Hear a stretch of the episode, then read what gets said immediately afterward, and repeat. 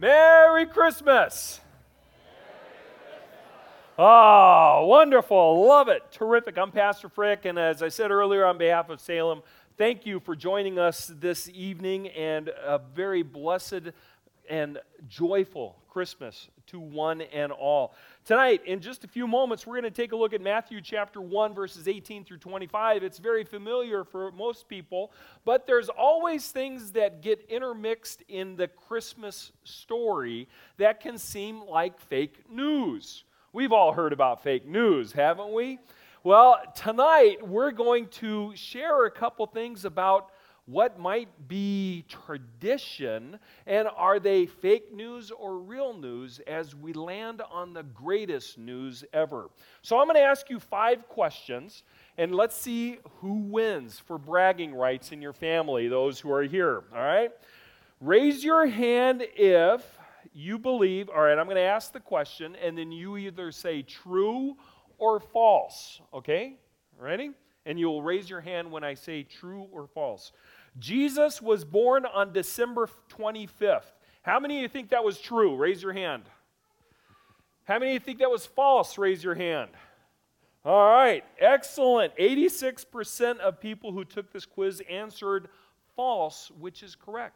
We celebrate on the 25th, but we actually, theologians and scholars believe that Christ was probably born more in the springtime when the shepherds were out tending their flocks, but we put December 25th in there for a number of reasons. So that's one. December 25th, we really don't know, and let's be honest, we don't know, but it's a great time to come together to share and celebrate.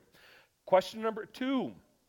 True or false? On the night Jesus was born, a star shone to mark the place. How many of you think that's true? How many of you think that's false? How many really don't care? I got food cooking. I want to get out of here. No. I got presents to open. Actually, we would say it could be false. We really don't know. The Bible doesn't talk about it. It talks about the star led the wise men, but it not necessarily is it ever indicated in the Bible that the star shone over Jesus when he was born. So, again, traditions, things that come about. Jesus was born sometime between 6 BC and 4 BC. 6 BC and 4 BC. How many of you think that's true? How many of you think that's false? How many of you don't know? Yeah, probably about 5 or 4 BC. King Herod died in 4 BC, and so Jesus was born before King Herod had died, and so it could have been right around there, 4, 5, or 6 BC. Interesting. All right, 2 more to go. How are you doing? Who's got the bragging rights? I had to take this a few times, too, just to let you know. 4th question, we don't know how many wise men there were. True or false? We don't know how many wise men there were. How many think that's true? How many think that's false? All right, yeah. True wins. We actually don't know how many wise men. The Bible just says there was a group of them. Wise men came and visited. We say that there were 3 because of gold, frankincense, and myrrh, but we really don't know. There's no factual information. And then finally, the 5th question. See if you're still with me. 5th question, Mary and Joseph were turned away from the inn. How many think that's true? Mary and Joseph were turned away from the inn. All right? Now you're doubting yourself. Yeah. How many think it's false? All right. How many don't know the answer? How many are tired of answering questions? I'm with you. I'm there with you. That's okay. Well, the answer is false.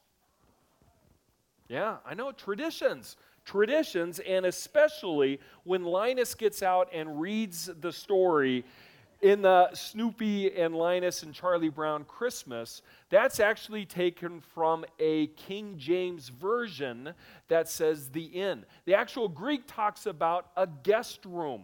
And back in those days, family would have gathered together for a census, for a gathering of family and friends, kind of like all of you who gather together, you would have joined together in the guest room. Really? It says that? Yes, it does. It talks about the guest room. And there's a number of traditions that are handed down during Christmas that may or may not be true. Well, let's find out what really happened. And from the perspective of the Gospel of Matthew. Matthew 1, verse 18. This is how the birth of Jesus, the Messiah, came about. His mother was pledged to be married to Joseph, but before they came together, she was found to be pregnant through the Holy Spirit. Because Joseph, her husband, was faithful to the law and yet did not want to expose her to public disgrace, he had in mind to divorce her quietly. But after he had considered this, an angel of the Lord appeared to him in a dream and said, Joseph, son of David, fear not, be not afraid, do not be afraid to take Mary home as your wife, because what is conceived in her is from the Holy Spirit. She will give birth to a son, and you are to give him the name God Saves, Savior, Salvation, or as we know him today, Jesus, because he will save his people from their sins. All this took place to fulfill what the Lord had said through the prophet. The virgin will conceive and give birth to a son, and they will call him Emmanuel, which means God with us. When Joseph woke up, he did what the angel of the Lord had commanded him and took Mary home as his wife. But he did not consummate their marriage until she gave birth to a son, and he gave him the name God Saves, Savior, Salvation, Yeshua, Jesus. There's a few added verses or words in there, but pretty much that's what Jesus means.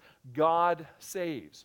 And on this time where we started off with a quiz of what may or may not have happened, some of the traditions that we have grown up with, what it comes down to is two very important things. Jesus saves us from our sins. That's why God came.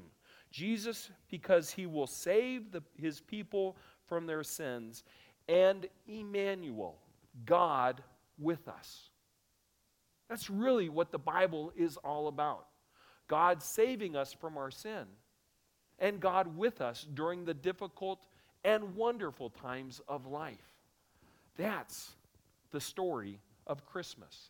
That's God's greatest gifts to each of us.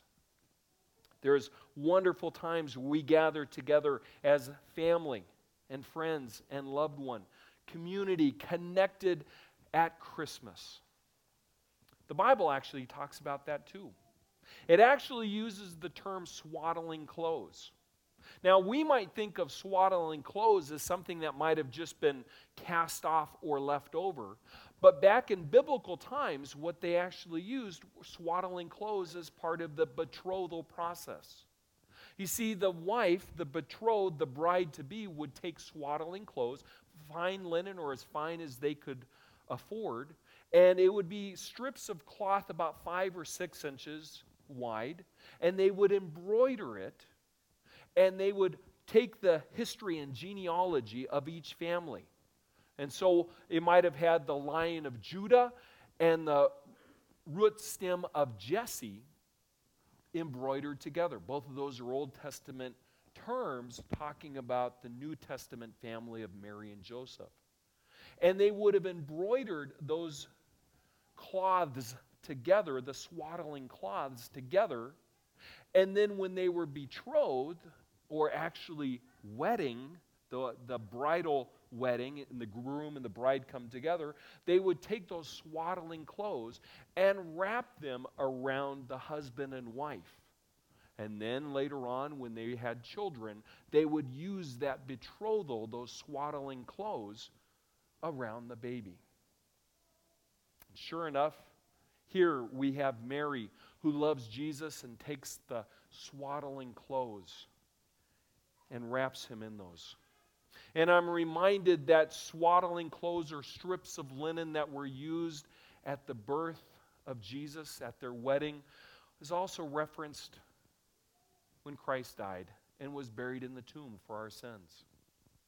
That strips of linen, swaddling clothes, were wrapped around Jesus. God himself wrapped in the fabric of life. God knows exactly what you and I are going through in life.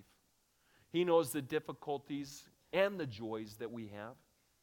And He knows that the ultimate gift that He can give to you is His life on the cross, His death and His resurrection, forgiveness of sins for each of you. And we cling to that fabric of Christ because God gives that so joyfully to each of you.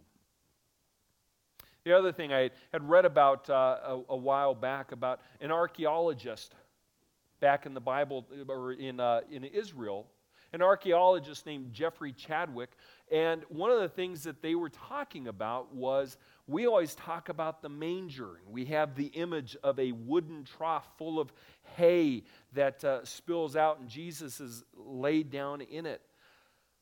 But back in the archaeology days, Chadwick talks about many times mangers were made out of limestone. They were cut out of limestone. They might have been filled with water and put in the guest room area, the inner court of a person's home, so that when the animals were brought in at night, after they'd been feeding up on the hills, they would have water to drink out of, this limestone manger.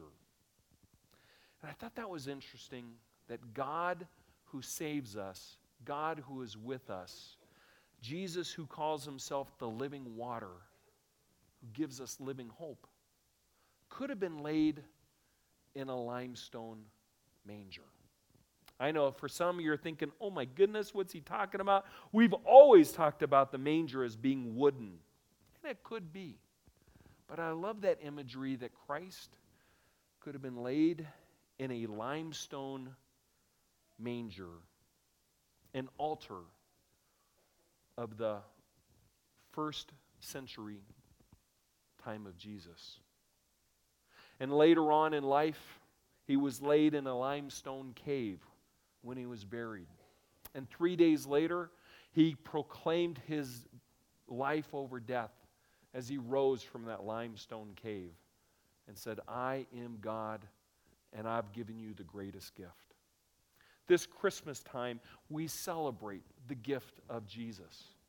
In His swaddling clothes, on and out of the manger, from the grave of limestone and into heaven, giving you the greatest gifts of all.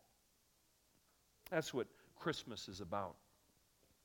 We talk about Black Friday as being the greatest time to buy gifts, but the best Black Friday was 3 days before Easter, when Christ, God Himself, died for you and for me and forgives us of our sins today and for always. That's the greatest gift, really. And so as we celebrate Christmas, may you celebrate Christmas with the joy of Christ, because God Himself has given you the greatest gift. And may you give the gifts of Jesus to those around you, the presence of peace. May you give others encouraging hope. May you give others joyful celebration and unconditional love as you receive and respond to the greatest gift of all, Christ Himself, our Lord and Savior, the greatest gift. Amen.